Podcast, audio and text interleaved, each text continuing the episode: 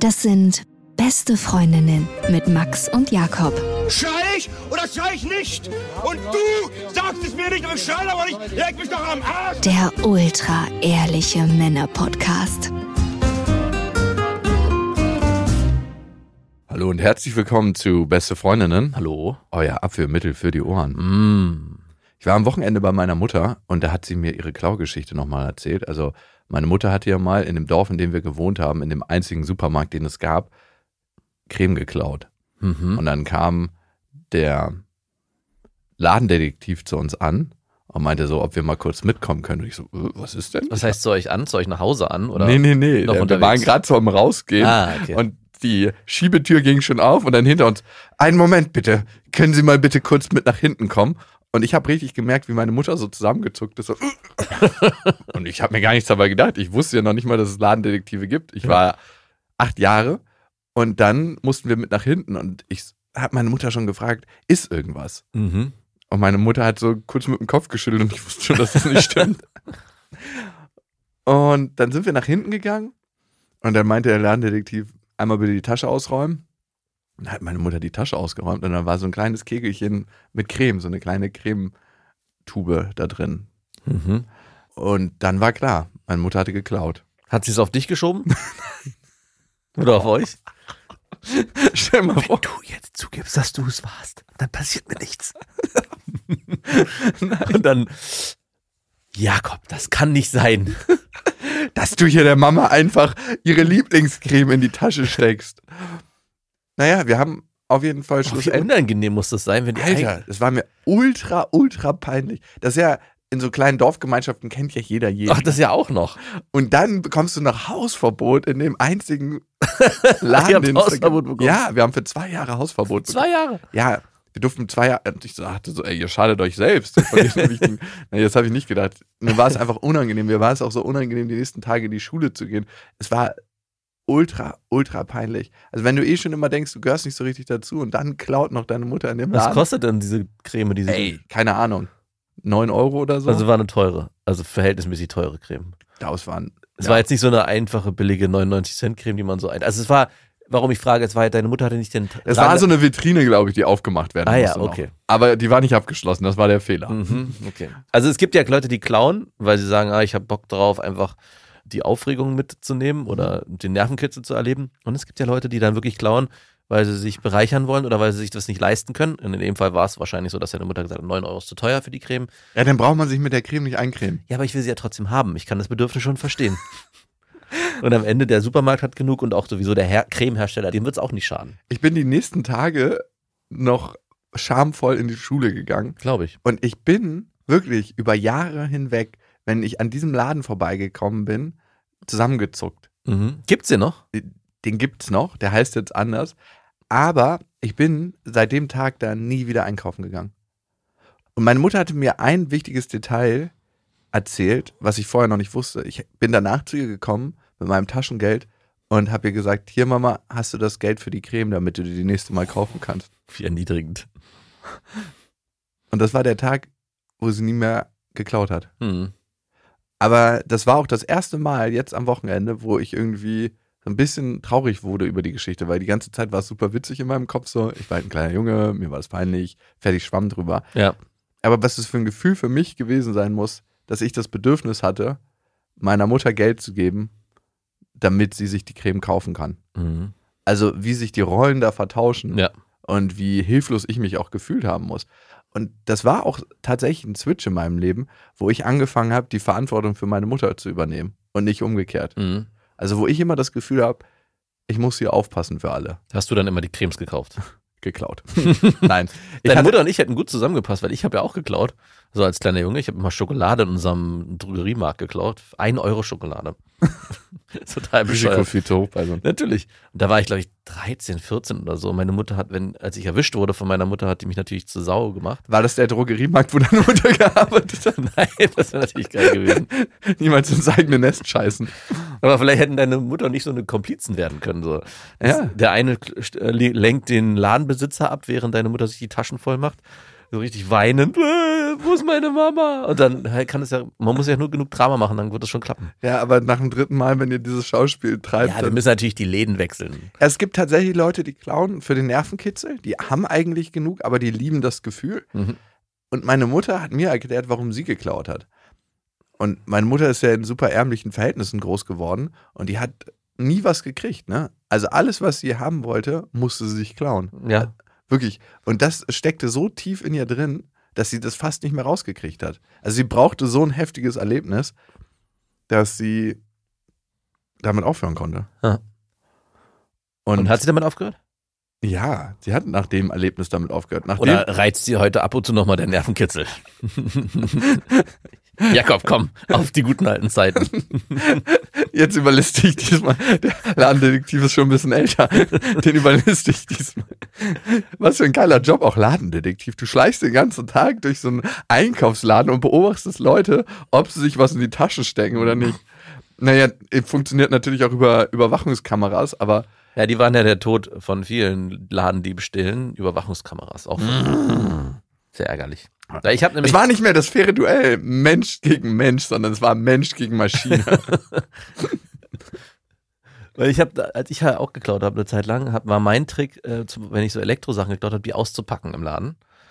Und dann Alter, was warst du für ein... ja, heimlich, so heimlich auszupacken. Nein, ich meinte nur generell das Klauen. Was warst du für ein verdammter Kleptomane? Ja, ich war ein Kleptoman. Das waren, bei mir war es genau andersrum. Meine Eltern haben mir kein Taschengeld gegeben, sondern immer gesagt, ja, ja, du kannst frag Sag einfach, was du brauchst. Genau. Und für deine eigene äh, Entwicklung der Unabhängigkeit. Genau. Und für mich war das natürlich, immer wenn ich was wollte, hieß es, na ja, das brauchst du noch nicht, wir haben genug.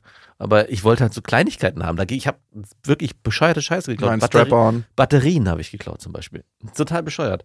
Einfach nur, um sie zu haben. Ja, Einfach nur, um sie zu haben. Und da war es so, dass mich da die Kamera auch überführt hat. Äh, in den Läden ohne Kamera hat es wunderbar funktioniert, weil ich wurde einmal erwischt. Also es gab anscheinend einen Verdachtsmoment und der Typ hat mich untersucht und konnte natürlich nichts nachweisen, weil die Batterien, die ich da drin hatte, da.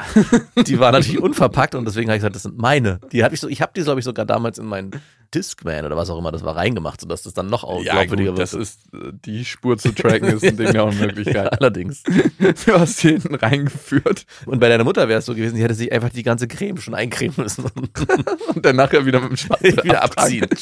Und dann wieder in die, ins Tiegelchen. Oh, das ist ein schöner Geschenkartikel. Das Parfüm.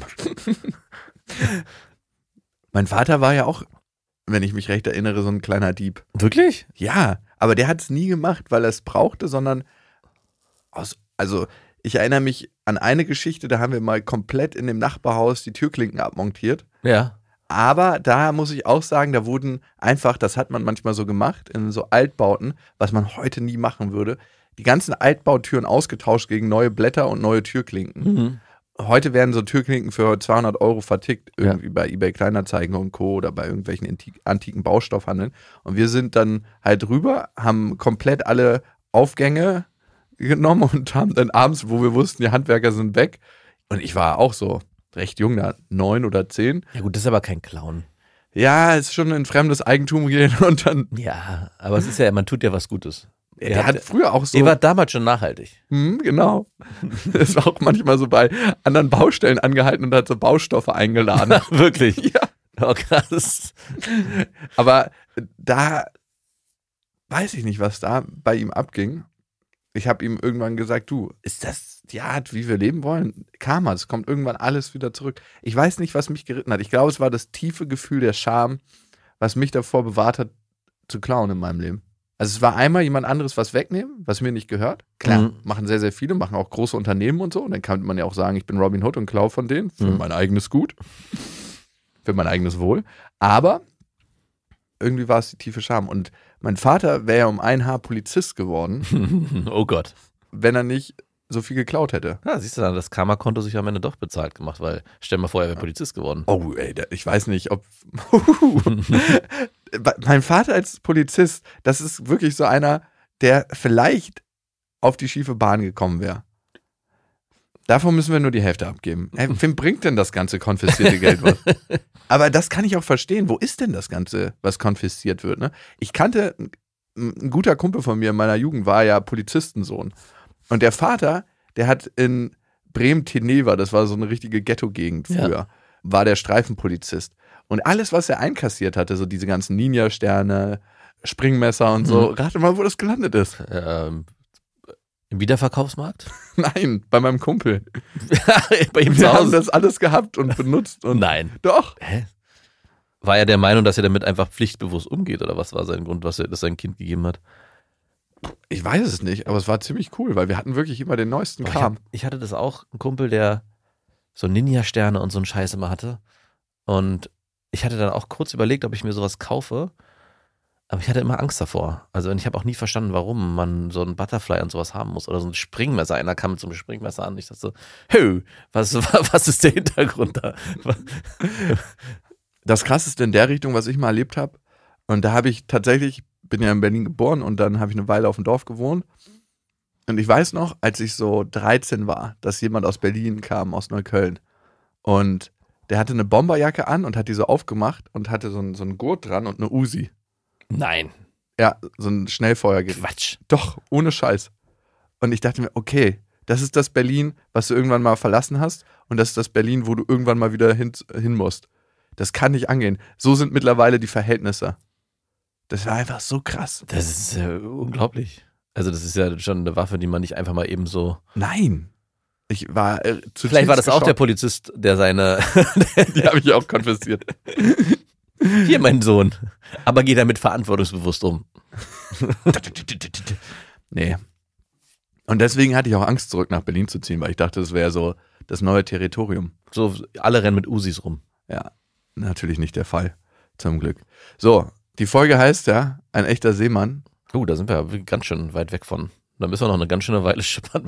Vielleicht fühlen sich manche nur mit Usis als echte Seemänner. Ich checke auch immer nicht diese große Hundegeschichte, wenn so kleine, schmächtige Typen mit so riesen Hunden umherlaufen und du genau weißt, du hast den Hund, weil du eigentlich ein kleiner Schisser bist. Vielleicht ist er einfach ein Tierliebhaber. Ja, wahrscheinlich. Das wird der Grund sein. Und einen ganz, ganz abnormalen Erdnussbutterverbrauch. Die lieben beide Erdnussbutter. Wir hatten ja schon mal das Thema immer mal wieder angedippt. Ein echter Seemann steht auch ins Rote Meer, so müsste es ja heißen. Und ich kann nicht leugnen, dass es bei mir in letzter Zeit mal vorgekommen ist. Darum wollte ich es nochmal aufgreifen. Bist du jemand, der mit einer Frau schläft, wenn sie die Tage hat? Viel interessanter wäre, ob du das machst, aber ich natürlich beantworte die Frage zuerst. Weil mir ist es schon lange nicht mehr vorgekommen. Also ich, ich kann ja jetzt aktuell auf meine Beziehung gucken. Da ist es so, dass ich da keinen Bock drauf habe und auch meine, Warum nicht? auch meine Frau nicht. Darauf wollte ich gerade hinaus. Weil sie sagt, nee, jetzt nicht, ich habe meine Tage. Und ich finde, das ist auch immer der. Faktor, um den es sich drehen muss. Also ein klarer Mann kann da drauf Bock haben oder egal oder es kann ihm egal sein. Aber wenn die Frau signalisiert von vornherein, hey, in dieser Phase nicht, dann ähm, ist es ja Pech gehabt. Es gab aber natürlich auch mal Phasen in meinem Leben, wo man krass geil aufeinander ist. Mhm. Und dann dieses Wochenende sich rausgepickt hat oder diesen Tag sich rausgepickt hat, wo es halt, wo halt gerade die Tage nicht kurz davor, nicht kurz danach, sondern voll drin. Was macht man dann? Und also, ich glaube, es kommt wirklich darauf an, wie geil man aufeinander ist. Und dann spielt es auch keine Rolle. Also dann, wenn beide Bock drauf haben, dann würde ich es auch durchziehen. Aber eigentlich bin ich jemand, der da keine Lust zu hat. Also es ist nicht so, dass ich sage, hu, du hast deine Tage, mhm, jetzt erst recht. Lecken bei den Tagen? Mm, nein. Mein Eisenhaushalt wieder in Ordnung bringen. Oh, da habe ich letztens was richtig ekliges gesehen. Das hat mir ein Kumpel gesagt. Ich weiß nicht mehr, wie es heißt. Bitte nicht, bitte nicht, keine Oh. Bilder im Kopf. Behalt's für dich. Okay. Danke. Ich habe manchmal den Eindruck, dass Frauen keinen Bock haben, mit einem Mann zu schlafen, wenn sie ihre Tage haben. Nicht, weil sie nicht geil werden oder nicht, weil sie wirklich keinen Bock haben, sondern weil sie sich nicht so sauber fühlen in der Zeit. Mhm. Und dass es eher das ist, die Scham vor dem eigenen Körper gerade und vor, wie sauber fühle ich mich, wie äh, frisch untenrum, als dass sie nicht Bock hätten auf Sex. Und ich kann auch sagen für mich, dass ich mit den wenigsten Frauen Lust habe zu schlafen, wenn sie ihre Tage haben. Ja, ich. Also, A, fühlt sich manchmal anders an. Mhm. Also es äh, ist so ein komisches Gefühl, so ein Mix aus, ich bin gerade in der Badewanne.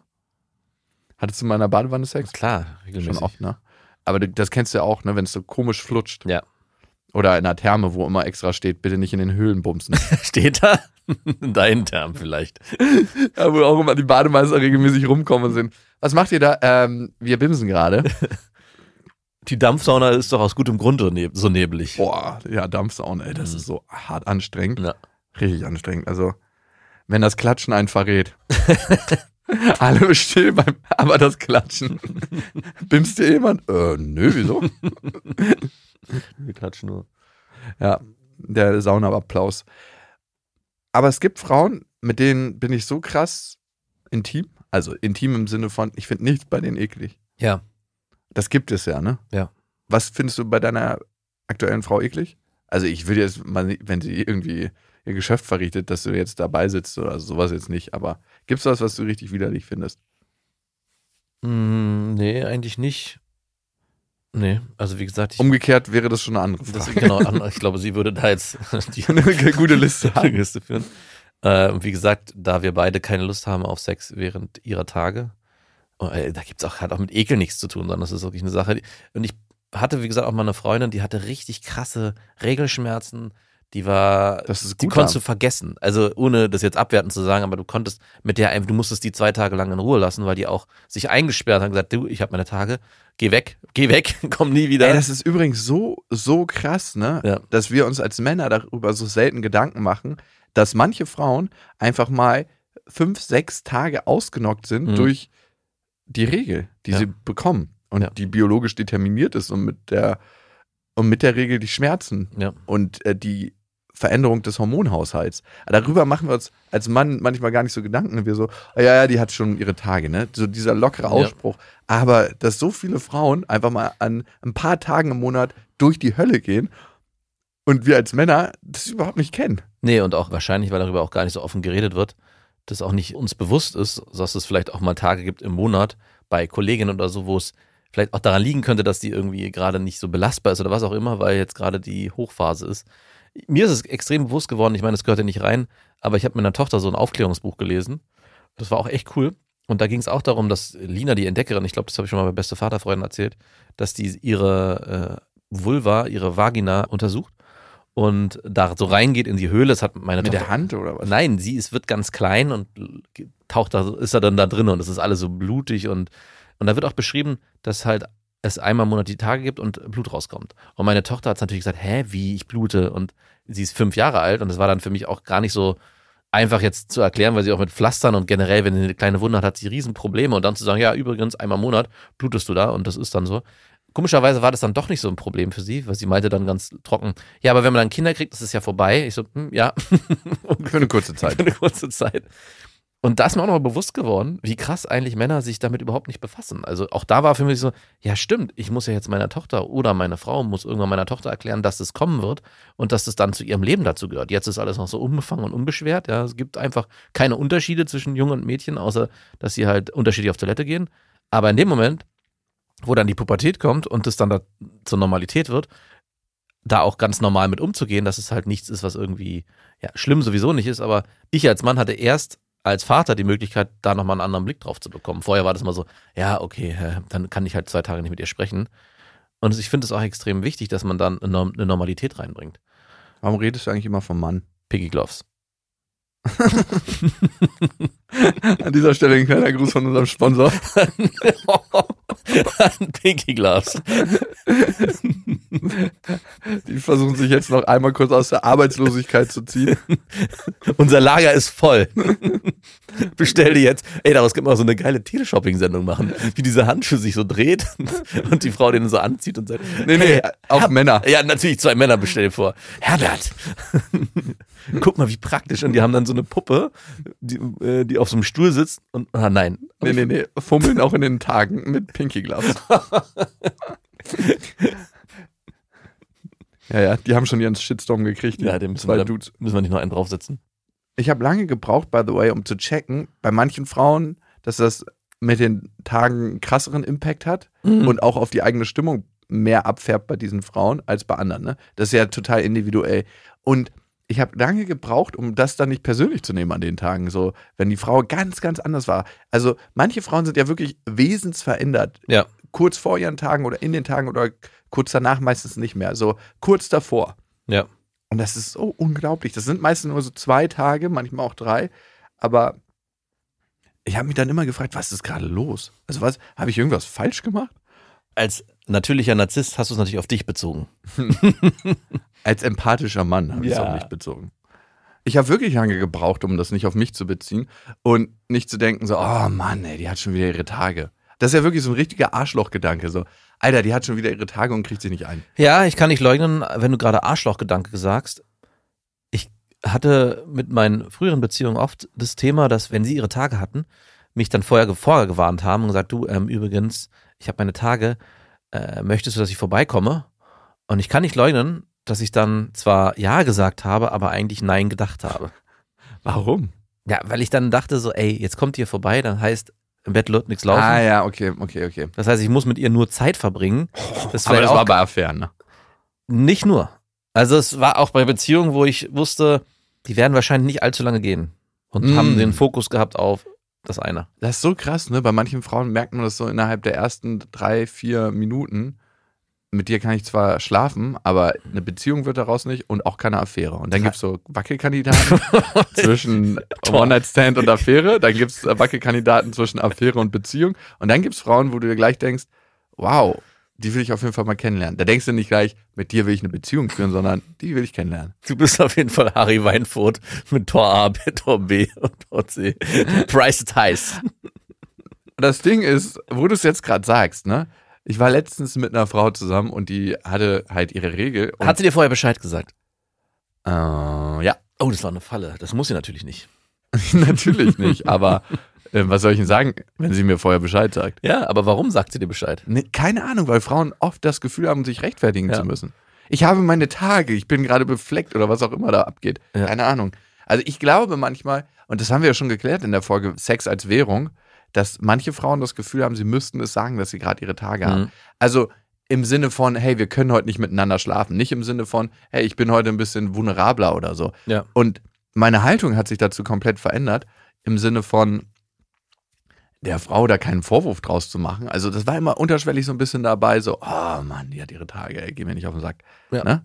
Sondern, was kann ich tun, damit sie sich besser fühlt? Ja, aber gut, auf der anderen Seite. schaffe ich auch nicht immer. Schaffe ich auch nicht Nee, immer. genau, ich frage mich gerade, natürlich sollte eine Frau nicht das Gefühl haben, sie müsste das mir sagen, wenn sie mit mir in einer Affäre oder in einer Beziehung ist, um Gottes Willen. Aber auf der anderen Seite darf ich nicht trotzdem frei entscheiden, wenn ich dann keine Zeit mit ihr verbringen möchte? Also, naja, also es, es klingt jetzt super hart, aber wenn wir propagieren immer, es geht um Ehrlichkeit und man soll sagen, was man fühlt. Und jetzt hat man ja vielleicht eine Beziehung oder eine Affäre, wo man selber merkt, hey, eigentlich geht's mir hier nur um das eine oder hauptsächlich um das eine. Ist es dann vielleicht nicht auch fair, dann zu sagen, du, und das Gespräch zu suchen, zu sagen, hey, ähm, ich merke gerade, wenn du mir erzählst, dass du deinen Tag hast und deswegen äh, mich fragst, ob du trotzdem kommen sollst, dass bei mir der Impuls ausgelöst wird, dass ich eigentlich lieber sagen würde, nein. Vielleicht müssen wir generell mal über unsere Beziehung oder was auch immer nachdenken. Also, ja, eigentlich wäre es fair. also eigentlich ich, ich sage nicht, dass Frauen das sagen müssen, um Gottes Willen, aber wenn das Gespräch aufkommt. Wenn der Typ fragt. genau. Und bei dem Mann oder mir dann das Gefühl entsteht, Moment mal, möchte ich überhaupt, dass sie kommt? Und wenn ich jetzt zurückgucke auf die damaligen Beziehungen, die ich hatte und dieses Gefühl immer hochkam und ich mich dann dafür entschieden habe, weil ich wusste, ah, okay, ich kann jetzt hier nicht Nein sagen, weil ich bin dann ein Arschloch. Vielleicht wäre es doch besser gewesen, ein Arschloch zu sein und zu sagen, hey, ich merke gerade, dass ich gar nicht möchte, dass du kommst. Und dann wird zwar ein Riesenstreit und vielleicht ist dann auch das, das der letzte Besuch gewesen, aber vielleicht ist es trotzdem ganz wichtig, da ehrlich zu sein, wenn man schon sich mit dieser Situation auseinandersetzt. Hm. Also ich glaube, Ehrlichkeit kann immer dazu führen, dass bestimmte Themen, die eh im Unterbewusstsein wabern oder eh im Ja. Raum sind, hochkommen. Und man redet sich das manchmal schön, was gerade so abgeht, aber am Ende ist Ehrlichkeit dann das Beste, zu sagen, hey, was ist gerade tatsächlich auf dem Tisch? Ja. Mag der Typ mich, mag er mich nicht? Mag er mich wirklich als Mensch oder hat er einfach nur Bock zu bimsen? Und es gab natürlich auch Situationen, wo ich dann erfahren habe, entweder als sie dann da war, dass wir nicht miteinander schlafen können, weil, oder dass es halt nur ginge, wenn ich Bock hätte, ins Rote Meer zu stechen, oder halt die Frau mir das vorher gesagt hat und ich dann gesagt habe, hey, ist gar kein Problem, ich möchte dich trotzdem sehen. Das gab es ja auch. Es gab ja nicht nur. Red dich da nicht raus, du Nein, Widerling, also- das stimmt nicht. Nein, doch, wirklich. Nein. Doch, es gab es leider. Oder zum Glück auch. Und da habe ich natürlich auch ganz ehrlich gesagt, nee, ich möchte dich trotzdem sehen. Oder ich möchte dich sehen. beziehungsweise habe Ich ich möchte nicht deine Punani sehen, ich möchte dich Genau, sehen. ich wollte gerade sagen, ich habe da das natürlich umgedreht und äh, sozusagen nochmal hervorgehoben. Du, gar kein Problem, ich, ich liebe dich oder was auch immer ich Oh gesagt Gott, habe. Gott, Vielleicht habe ich das Gott, nicht Gott, gehört. Das Aber- hast du jetzt nicht nein, nein, bei einer Affäre? Hast du mal zu einer ich Affäre? verb- Ich, liebe Nein, dich nein, aber ich verbr... Doch klar. Zu einer Affäre? Ja, natürlich. Habe ich doch schon mal gesagt. Nein. Natürlich. Wie, dabei beim Sex dann? Nein, nicht beim Sex. Warum denn? Hast du die wirklich geliebt? Oder Ich war doch mal irgendwann so ein armseliger kleiner Junge, der auch nur mit, mit einer Frau schlafen wollte. Darf man das da nicht sagen? Natürlich darf man es nicht sagen. Alter, wirklich, hast du das? Das wusste ich gar nicht mehr. Ey, du Ich hab das schon ein paar, du hast mich das schon ein paar Mal. ja, ich habe es immer wieder verdrängt, Ja. weil dein Ansehen bei mir natürlich richtig in den Keller geht, wenn du mir das erzählst, dass du für einen Bims Ja, ich liebe dich sagst. das sind doch nur Das Worte. sind deine Coins, das sind deine Bitcoins. das sind deine emotionalen Bitcoins, ey. das sind doch nur Worte. Die haben doch nichts zu bedeuten. Mhm. Ja, bei dir nicht. Genau, aber nochmal daran zurück. Also in, in der Situation, wo ich das dann gesagt habe, habe ich das sogar noch hervorgehoben. Hey, das macht doch gar nichts. Also wenn ich für die Frau viel empfunden habe, dann habe ich das sogar umgedreht und gesagt, du, es macht gar keinen Unterschied. Ich möchte dich sehen und ob du deine, deine Tage hast oder nicht, spielt für mich keine Rolle. Also dann, Stimmt jetzt auch nicht so ganz. doch, also es gab das auch. aber nicht 100 Prozent. nein, das war dann wirklich nicht, nein, das, doch, das gab es auf jeden Leben ist eine Skala. Das Leben ist eine Skala. Also da war auch immer so ein, hey, das wäre aber noch ein bisschen geiler, wenn du deine Tage nicht Fall. Das gab's, gab's, 100 Prozent. nein, das gab es wirklich nicht. Weil ich einfach gerne mit der, der Person an Zeit verbracht habe. Ja, kann ja schon sein, aber Das war dann so über dem Genau. anderen, und trotzdem, wenn du es dir hättest aussuchen können, wenn du schnipsen könntest, Ist kein Entweder-Oder. Ja Doch. klar. Also ich weiß schon, was du meinst. Das Verlangen mit der Person Zeit zu verbringen war so, so stark, dass das andere nicht wirklich eine Rolle gespielt hätte. Genau. Aber wenn du dich entscheiden hättest können, dann hättest du doch geschnippt und gesagt, Dann dann muss ich gar, nee, ich würde, nein, ich bleib dabei. Es gab nämlich dann auch durch diese Situation, dass man entschieden hat, und das muss ja gar nicht mit den Tagen zu tun haben, sondern man hat einfach entschieden, okay, wir haben heute oder morgen und übermorgen keinen Sex, sondern verbringen nur Zeit miteinander. Und es hatte dann auch nochmal auf anderer Ebene was Schönes, weil man sich entspannen konnte und nicht den Fokus so sehr darauf gelegt hat. Also, verstehst du, was ich meine? Dass es Mhm. dadurch eine gemeinsame Zeit war, die man verbracht hat, ohne dass im Raum steht, ja, und am Ende wird die gemeinsame schöne Zeit abgerundet mit. Ah, okay, okay, dass es alles darauf hinausläuft. Genau. Manchmal ist es ja Ohne dass so man unbedingt, Höhepunkt. genau, ohne dass man es unbedingt darauf fokussiert, aber es passiert dann am Ende einfach so. Und dadurch, dass man klar weiß, okay, wir verbringen einfach nur Zeit miteinander und es wird am Ende nicht dazu führen, war das entspannter und auch teilweise sogar schöner. Also das will ich Ja. nicht leugnen. Sonst ist man manchmal tatsächlich tagsüber schon so, okay, wann schlafen wir heute mal miteinander? Mhm. Ähm, Und es vielleicht auch hinter sich zu bringen. ja. Hattest du es auch schon, dass du so am Tage so, okay, vielleicht, also hast du natürlich nicht ausgesprochen, aber Naja. wollen wir es vielleicht jetzt machen, dann haben, können wir den Rest des Tages gemeinsam schön verbringen. Dann können wir nachher was Schönes machen. Lass uns doch jetzt essen, dann haben wir nachher keinen Hunger mehr. Auch wenn ich jetzt gar keinen Hunger habe. Naja, ich glaube, mit Affären kennt man das schon, dass wenn man auch mal was anderes macht, außer zu Hause chillen und bimsen, Mhm. zum Beispiel irgendwie rausgehen, dann weiß man, es ist alles immer nur so ein, so ein Nebengeschäft neben dem, was eigentlich stattfinden wird. So, Ja. so eine beiläufige Beschäftigung, dass man nicht eigentlich emotional darauf gestoßen wird, dass man hier zusammengekommen ist, um miteinander zu schlafen. Mhm. Also es hat alles so einen Geschmack, genau. Wie ist es denn bei dir? Ich meine, ich habe mich jetzt hier auspellen müssen. Schläfst du mit Frauen, die ihre Tage haben? Hm, Oder hast du sogar einen kleinen Fetisch? überhaupt nicht. Also, wenn ich es mir aussuchen könnte, dann immer gerne ohne.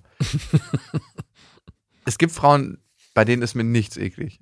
Und dann gibt es Frauen, wo ich sage, die finde ich jetzt auch nicht eklig oder so, aber die sind mir jetzt nicht so nah wie die anderen Frauen. Mhm.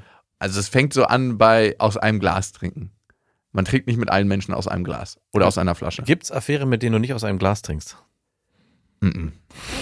Ey, ganz ehrlich, man küsst sich. Ganz ehrlich. Das wäre. Das wäre eine geile Antwort Aber äh, was ich dir sagen kann, es gibt Affären, von denen ich niemals, wenn noch ganz wenig in der Flasche drin ist, das trinken würde.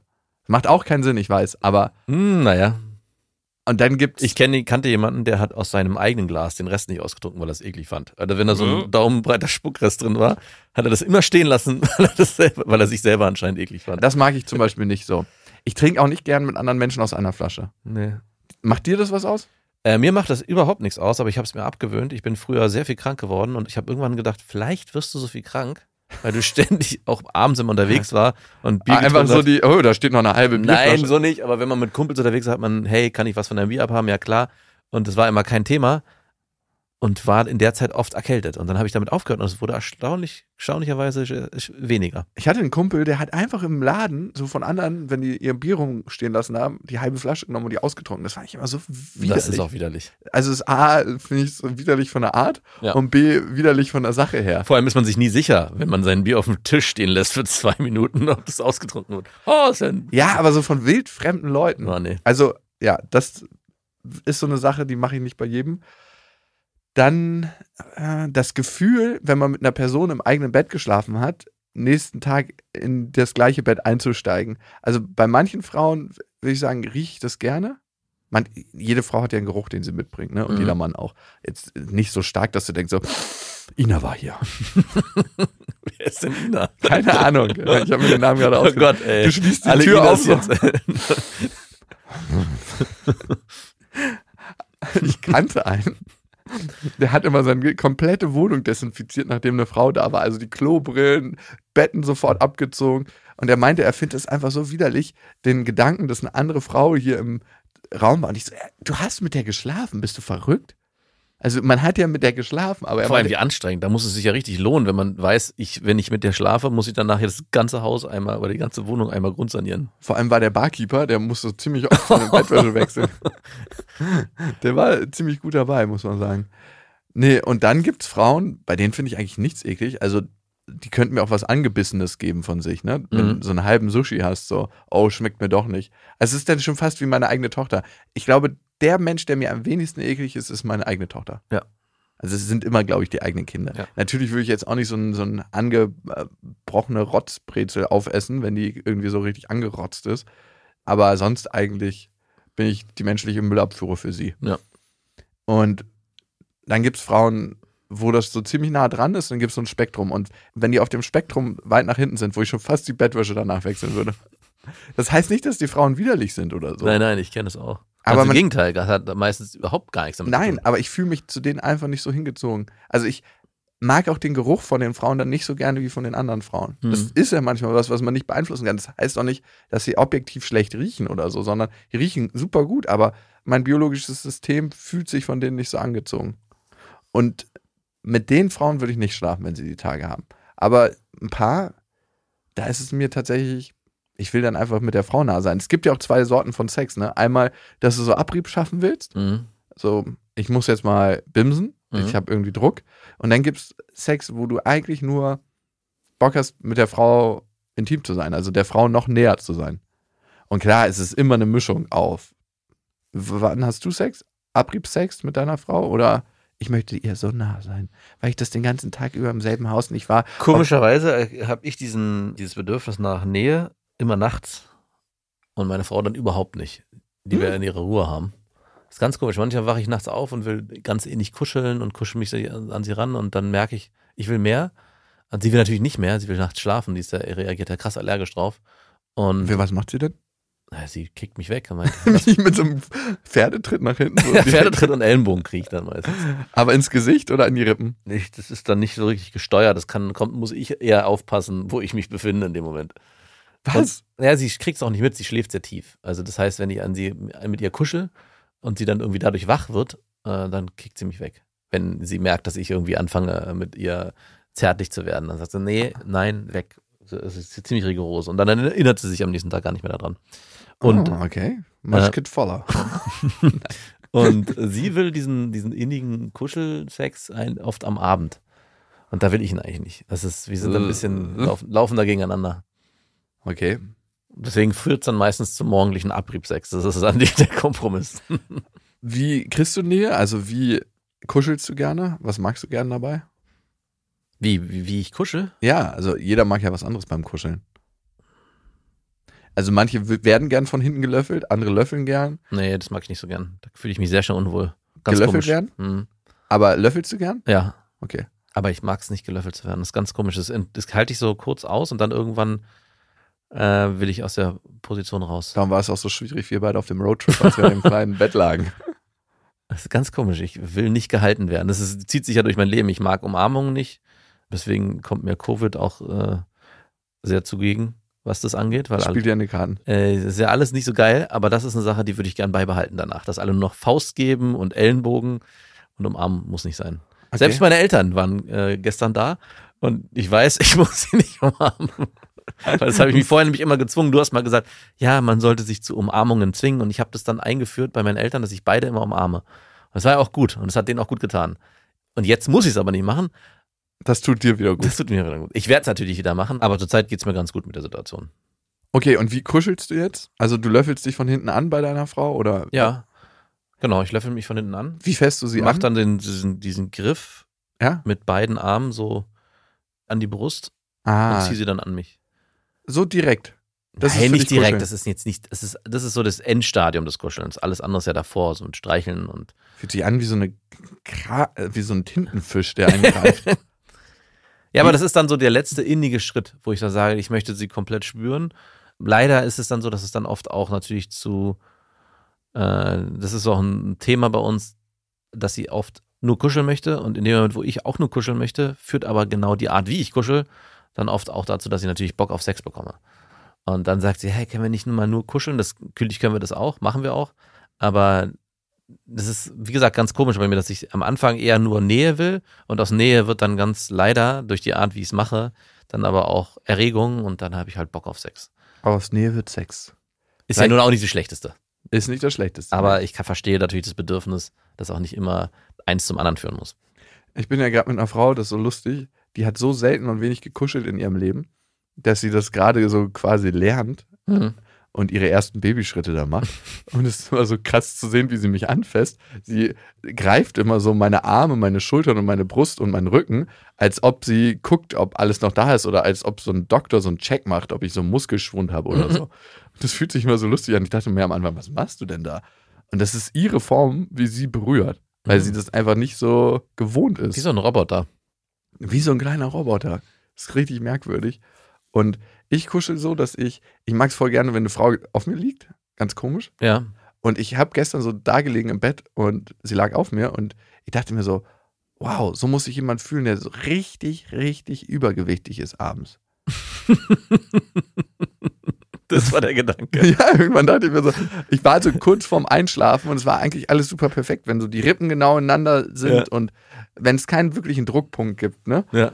da dachte ich mir so, wow, die Atmung ist ein bisschen schwerer, aber es ist nicht unangenehm, aber es ist alles so ein bisschen schwerer. Und ich habe mir gedacht, so, das ist die Anziehungskraft. Also die Anziehungskraft der Erde Ach so, die du mehr spürst. Ja.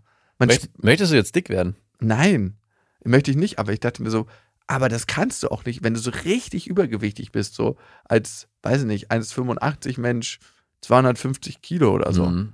Dann ist das dein Gewicht. Das ist das, was du die ganze Zeit spürst. Aber wenn, ja, okay.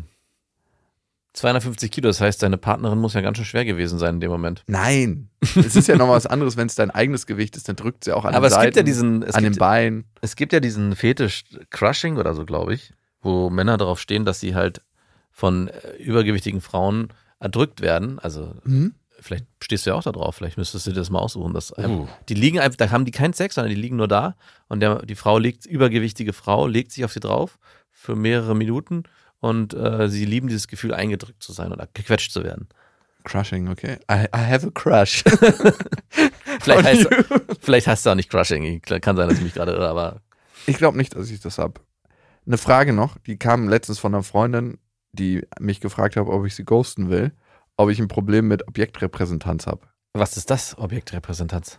Na, das ist eine relativ komplexe psychologische Theorie, aber wenn man sie so ganz simpel runterbricht, dann wäre es aus den Augen, aus dem Sinn. Also, Mhm. dass wenn Menschen nicht mehr so richtig in deinem Umfeld sind, dass du sie dann einfach vergisst und sagst so, ciao. Ja, hast du. Ich?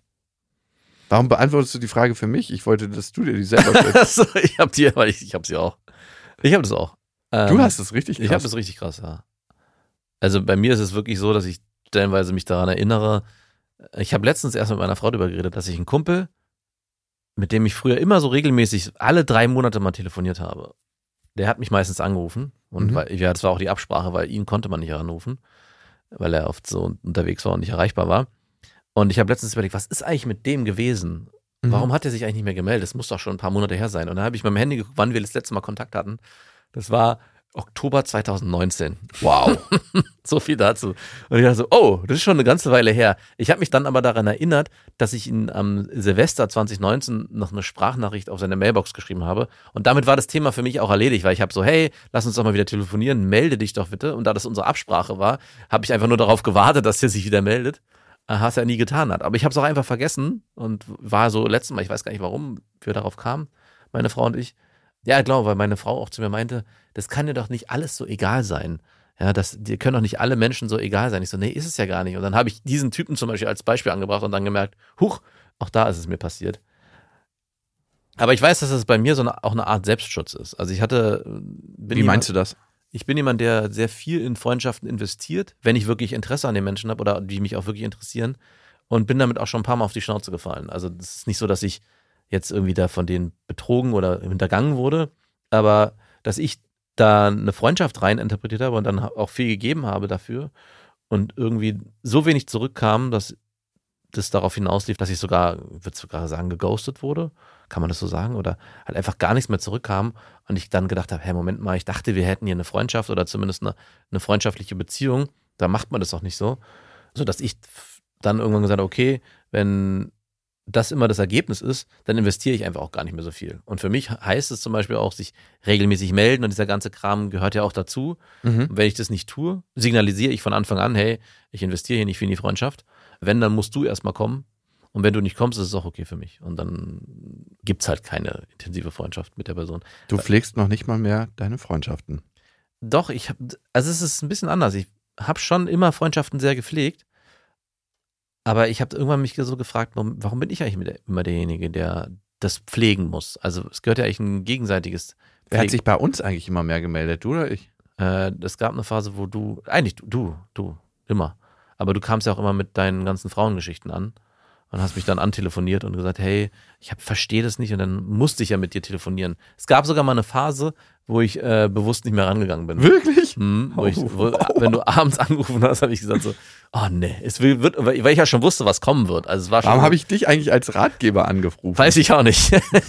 irgendwie. Aber ich glaube, es war nie der Rat, den ich bekommen habe, sondern das gute Gefühl, das Ah, ja, sichere okay. Gefühl, so, ich konnte mich mal irgendwo aussprechen. Wahrscheinlich. Das ist oft so, ne? Man braucht gar keinen Rat, man braucht einfach nur das Gefühl, ich bin nicht alleine. Wie heißt es nochmal, was deine Freundin gesagt hat? Was? Objektrepräsentanz. Mhm, genau, ja, habe ich. Das Schlechte. Ist das was Schlechtes? Nö. Also schlecht, gut, du kannst auch schnell Leute vergessen.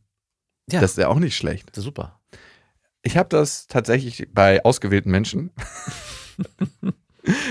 Und bei ihr hatte ich das tatsächlich auch. Und das hatte auch einen Grund. Ich hatte mit ihr ziemlich intime Gespräche. Und ich habe gemerkt, so, hm, War das eine Affäre oder eine nein, Freundin? gar nichts. Wir hatten nichts miteinander. Ah, Wirklich nicht. also einfach nur eine Bekannte oder wie würdest du Ja. schon? Voll. Und, wie sie- kamt ihr dann auf dieses Thema? Manchmal wundere ich mich, wo ich lande mit Frauen bei Gesprächen, so wie schnell tief das geht. Es sind vielleicht die Fragen, die ich stelle, ich weiß es nicht. Kam grad ein bisschen kurz so, Entschuldigung. Halt's Maul. Ah, ich weiß gar nicht, warum ich immer so gute Gespräche führe. Ich Ob nicht es an gesagt, mir dass- liegt oder. Ich habe nicht gesagt, dass sie gut sind. Nee, nee, nee. Manchmal will man sowas ja auch nicht. Manchmal will man auch nur so eine ganz lockere Sache und dann führe ich Gespräche und denke, mir, du bist, du bist nicht der verdammte Psychotherapeut. Hör auf damit. Vor allem brauchen die meisten auch gar keinen Psychotherapeuten. Also, und wir haben richtig intensive Gespräche geführt und so. Und irgendwie war alles schon so, so vulnerabel. So, alle haben sich schon so nackt gemacht. Hm. Und, Alle waren da mehrere außer ihr beiden? na gut, nee, wir beide. Okay. Also so seelisch nackt gemacht. Hm. Und ich habe irgendwie gemerkt, dass sie nicht irgendwie weitergehen will. Und dann habe ich mich auch gefragt, warum verbringen wir Zeit miteinander? Ist natürlich lustig, mit ihr Zeit zu verbringen. Die, mit ihr macht es Spaß zu schnacken und so, aber das war es eigentlich auch. Also es war ist nicht so, dass es mich super krass erfüllt. Ja. Und dann dachte ich mir, weil wir ja schon diese vulnerable Ebene aufgebaut haben, will ich nicht einfach sagen, du lass uns mal nicht mehr treffen, sondern ich lasse, ich fade das so langsam aus. Unangenehm. Das ist auch wirklich sehr unangenehm. Ich hasse das auch, wenn das einem passiert, dass man mit jemandem auf so eine emotionale Ebene kommt und dann aber selber merkt, hm, irgendwie wollte ich da gar nicht hin, aber der so ein Bedürfnis hat, das immer wieder aufzumachen, das Thema, diese Tiefe mit einem zu ergründen und ich so, ähm, mir wäre es lieber, wenn wir das Ganze oberflächlich halten würden. Aber wie kommt man da wieder hin? Also, das ist nämlich die Schwierigkeit. Das ist ein guter Punkt. Ich hatte oft das Thema, dass ich auch jetzt muss ich das gleiche machen wie du, dass ich oft mit Frauen auf so eine Ebene gekommen bin, die irgendwie tiefergründig war. Und ja, und ich glaube ja, du hast es aus einem Grund gemacht, aber erzähl. ja, mag ja, mag ja sein. Es war aber auch oft dann so, wenn ich nichts von den Frauen wollte, um den Grund gleich mal abzuwehren. Das war das Einzige, was du kanntest. Genau. Und ich dann das Problem hatte, hey, ich wollte hier gar nicht hin. Wieso bin ich jetzt schon wieder hier? Und wie komme ich jetzt hier wieder raus? Das ist dein Muster mit Frauen. Mhm. Das ist das, wie du dich im Dating-Game sicher fühlst und weil du noch nie wirklich viele andere Wege gegangen bist. also ich würde sagen, ich kann beide Spielarten, so ganz oberflächlich. Ja. Aber die andere ist mir auf jeden Fall auch lieber und sicherer. Also Ja. man guckt ja immer, dass man seine Schäfchen im Trocknen hat, ne? Mhm. Und lieber und sicherer im Sinne von, was huckt die Frau mehr? Und das ist so ein unterbewusstes Programm. Und krasser gehuckt ist man auf jeden Fall, wenn man sich auf allen Ebenen abgeholt fühlt. Also auf der körperlichen Ebene, der zieht mich körperlich an, aber zieht mich auch geistig an und vor allem auch seelisch. Hier hat, Seelisch. ja, hier habe ich mit meinen Themen endlich ein Zuhause gefunden. Schön, dass du das trennst, geistlich und seelisch. Hab mich so gefragt, ob du das machst, aber ja, ist genau, ist ganz wichtig. Doch, Naja. wirklich. Also, es ist, Naja, es ist sehr, sehr schwer zu trennen. Aber das Geistige ist für mich eher das Kognitive, so alles, was man logisch erfassen kann. Und mit seelisch meine ich, und da ist auch egal, ob man sich in irgendwelchen Wörtern verliert, die Herzensebene. ja, dass man sich verbunden fühlt. Mhm. Ist ganz schön eklig, ne? Ja. Es ist wirklich widerlich. Und da bist du jetzt mit deiner Nicht-Affäre. Gerade. mit der, wo ich das so langsam ausfaden Ja. lassen würde. Ja, und dann merke ich immer wieder, oh, ich kann es nicht. Will sie denn mehr von dir? Weiß ich nicht. Also, sie hat mir schon mehrere Sachen angeboten und ich weiß Wie angeboten? Wieso, Ich kann das nicht erzählen, alles. wieso ist Ich kann das nicht erzählen, alles. Sie hört den Podcast. Ach so, okay. Ich glaube, ab und zu hört sie mal so stichprobenartig rein. Da musst du hoffen, dass es hier keine Strichbogen Nein, das, ey, ganz ehrlich, das kann man doch nicht machen. Wie unangenehm ist das? Aber gut, egal. Ähm, ja, sie hat es mir schon mal angeboten mit Übernachtung und so. Aber vielleicht waren das auch freundschaftliche Übernachtungen. Mhm, klar. Und irgendwie merke ich, dass ich den Schritt nicht mit ihr gehen will, weil da mache ich ein Fass auf, was ich nicht aufmachen will. Mhm. Also ich, du. Hast du das auch mal formuliert? Nein, habe ich noch nicht. Weil ich, ich habe das Gefühl, und da kommen wir zu dem größten Problem, dass sie ganz oft Anerkennung und Bestätigung von Männern bekommt durch ihr Aussehen. Die sieht wirklich richtig gut aus. Und Mhm. das ist eine Frau, mit der läufst du durch die Straßen und du weißt, dass sich so neun von zehn Männern nach ihr umdrehen, weil sie einfach mal eine krasse Granate ist. Mhm. Und sie hat das ganz oft, dass sie Männer erobert durch ihr Aussehen und ja auch hält und so und auch Beziehungen führt oder so. Aber das ist so ja, ihr Werkzeug. Ja. Und ich will ihr das nicht geben. Das heißt jetzt nicht, dass ich ihr das nicht gönne oder so, ne? Aber ich will auf diese Ebene nicht mit ihr gehen. Das heißt, du gehst eine Ebene tiefer. Oder was? Eben nicht. Nein, ich will einfach so weit mit ihr nicht gehen. Ich weiß noch nicht mal genau warum, aber irgendwie finde ich, macht das für mich ein Fass auf, was ich mit ihr nicht begehen will. Also, verstehst du das? Schwer. Man kann ja auch einfach sagen, ach fuck it, dann bimst man halt miteinander, das ist auch geklärt. Ich wüsste jetzt auch nicht, was danach kommt. Ich kann auch nicht sagen, dass sie irgendwie nicht anziehend ist. Schwierig. Du hast dich da verstrickt. Ja, aber Willst du denn noch weiter mit Zeit mit ihr verbringen? ein Teil von mir sagt so, warum? Also, verstehe ich auch nicht so. Also klar, es ist immer locker und lustig, wenn wir miteinander reden und das ist cool. Aber mm -mm. Es ist jetzt nicht so, dass ich denke, so, ich bin tief erfüllt von den Gesprächen. Ich habe ah, letztens. okay. Es ist halt, ah, ich verstehe. Es könnte sein, dass du mit ihr eine Ebene aufmachst, aber die nur so seicht gekratzt wird von ihr. Also sie ist bereit, super tief reinzugehen. Ja, ja, ich versuch's mal anders. Also, ich hatte auch immer wieder mal Erfahrungen gemacht, dass ich tiefe Gespräche so, wo man sich so wirklich verbunden fühlen will mit der Person geführt habe und dann aber der letzte Schritt dieser Tiefe nicht erreicht wurde von der anderen Person. Das will ich auch gar nicht unbedingt daran festmachen, dass sie das nicht kann oder so, aber es fehlte halt eine Form der Verbindung, die ich mit ihr nicht aufmachen konnte. Mhm. Und dann waren diese Gespräche, obwohl sie genauso intensiv waren, vielleicht mit anderen Frauen, mit denen ich mehr verbunden war, hatten eine andere Qualität, die ich aber nicht mehr weiterführen wollte. Mhm. Weil ich gemerkt habe, bei mir löst es keinen Impuls aus und diese, diese Befriedigung kommt nicht an bei mir. So Mhm. dass ich dann am liebsten wieder rausgegangen wäre aus, und das ist das, was ich vorhin meinte, dass ich am liebsten wieder aus dieser Intimität oder dieser Tiefe rausgegangen wäre und einfach nur auf der oberflächlichen Ebene geblieben wäre, weil ich dann gewusst hätte, okay, hier ist wenigstens ein Spielfeld, wo wir uns austoben können, ohne da drunter gehen zu müssen und dann festzustellen, wir berühren uns ja aber eigentlich gar nicht. Also man kommt dann auch nicht mehr raus und da wieder rauszukommen, dem anderen zu sagen, hey, irgendwie sind wir da zwar, aber ich spür's nicht, tut noch mehr weh, als jemand, mit dem man oberflächlich sich bewegt und dem nur sagt, ja, du, äh, sorry, hat keinen Sinn. Genau. Und das ist es ziemlich genau. Also, dass ich merke, dass sie das als Instrument und als Mittel nutzt, ne? ihre körperliche Schönheit, Mhm. um mit Männern eine Verbindung einzugehen. Und das ist ihre einzige Chance ist fast, äh, habe ich das Gefühl, dass sie das so sieht. Ne? Ja. Und dass ich noch mehr Schaden anrichten würde, wenn ich mit ihr diese körperliche Verbindung eingehe, obwohl sie das wahrscheinlich will, aber weil sie so in ihr Muster verhaftet ist, will sie das. Nicht, weil sie Mhm. das unbedingt will und weil sie das braucht, sondern weil das so ihr Glaube an sich selber ist, glaube ich manchmal. Ah. Und das könnte ich jetzt ausnutzen und sagen, hey, fuck it, dann ist halt dein Pech, ist dein Muster. Ja. Aber ich bild mir ein, dieses Muster zu sehen bei ihr und deswegen will ich den Weg nicht mit ihr gehen. Also, verständlich? Hast du es ihr gesagt mal so? Nee. Das traue ich mich nicht. Ja, vielleicht gar nicht schlecht. Und dann könnte man doch miteinander schlafen, Ja. weil man denkt so, jetzt hat man es besprochen. Ja, genau. Genau, richtig. Ja. Easy. Easy going. Und du hast ein gutes Gewissen danach noch. Gibt es eine Sache, die du in den letzten zwei Monaten bereut hast? Hm. Nee. Gar nichts? Gibt's was? Hast du was für, hast du was für mich? Nein, das war keine Fangfrage. Also ich dachte. Nee, eigentlich nicht. Zwei Monate? Nee.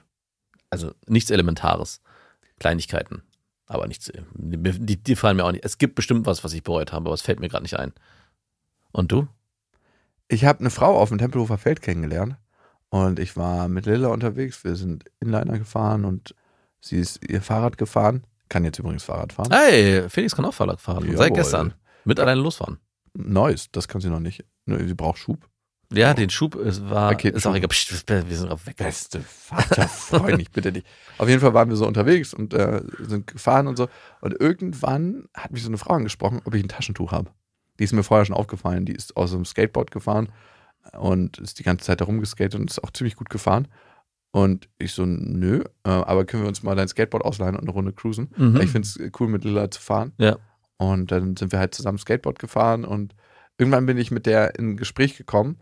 Und es war so krass zu sehen, es war, als ob eine Frau eigentlich einen ziemlich ähnlichen beruflichen Weg und ein Interessensgebiet hat wie ich. Wir sind dann so ins Schnacken gekommen, es war ziemlich lustig. Sie war auch äh, Psychologin und ähm, hat dann ein bisschen beruflich was anderes gemacht natürlich als ich. Mhm.